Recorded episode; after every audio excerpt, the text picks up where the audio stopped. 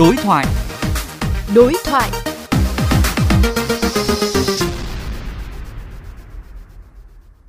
Thưa quý vị, mặc dù sau phản ánh của báo chí và chỉ đạo của Trung ương, một số địa phương đã bãi bỏ yêu cầu xét nghiệm, bỏ quyết định dán niêm phong cửa ô tô khi qua địa bàn nào đó.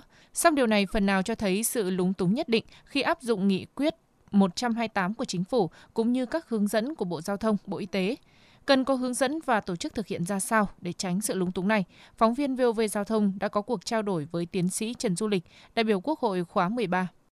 Thưa ông, sau nghị quyết 128, một số địa phương vẫn thực hiện một số các cái biện pháp như là dán niêm phong xe hay là một số nơi thì vẫn yêu cầu xét nghiệm. Việc này liệu có phải là do các địa phương còn lúng túng, lo sợ dịch bùng phát khi mà chúng ta bãi bỏ các cái giới hạn đi lại? Ở một số địa phương trong quá trình thi đó, do lo lắng về lây nhiễm do cái di chuyển từ các vùng dịch về quê lây nhiễm trong cộng đồng địa phương họ nên cũng áp dụng một số cái biện pháp cứng nhắc Tuy nhiên tôi cho rằng nghị quyết 128 và hướng dẫn của Bộ Giao thông Vận tải cũng đã tính toán rất kỹ các biện pháp linh hoạt để ứng phó nhưng vẫn đủ bảo đảm an toàn. Vấn đề quan trọng nhất hiện nay đó, các địa phương phải thống nhất theo chỉ đạo Thủ tướng.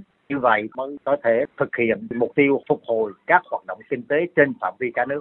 Vậy theo quan điểm của ông thì chúng ta cần có những hướng dẫn cụ thể ra sao để các địa phương chủ động trong các cái cấp độ dịch khác nhau bởi vì mỗi địa phương thì có cái độ phủ vaccine khác nhau. Hiện nay thì đã có cả Bộ Y tế cũng hướng dẫn và đặc biệt Bộ Giao thông Vận tải đã phân cấp độ. Tôi cho rằng là tương đối khá rõ rồi. Vấn đề là phải quán triệt những cái nội dung như vậy để mà thực thi, không nên đặt thêm những cái gì khác. Chúng ta chuyển cái nhận thức từ zero covid sang cái việc chúng ta sống chung một cách an toàn lưu ý một điều rằng cái việc đi trên đường không gây lây lan nhiễm bệnh mà chính là quản lý 5K cho tốt ở điểm đến. Vậy vai trò của các cấp chính quyền sở tại như thế nào trong cái công tác giám sát 5K trong các hoạt động xã hội?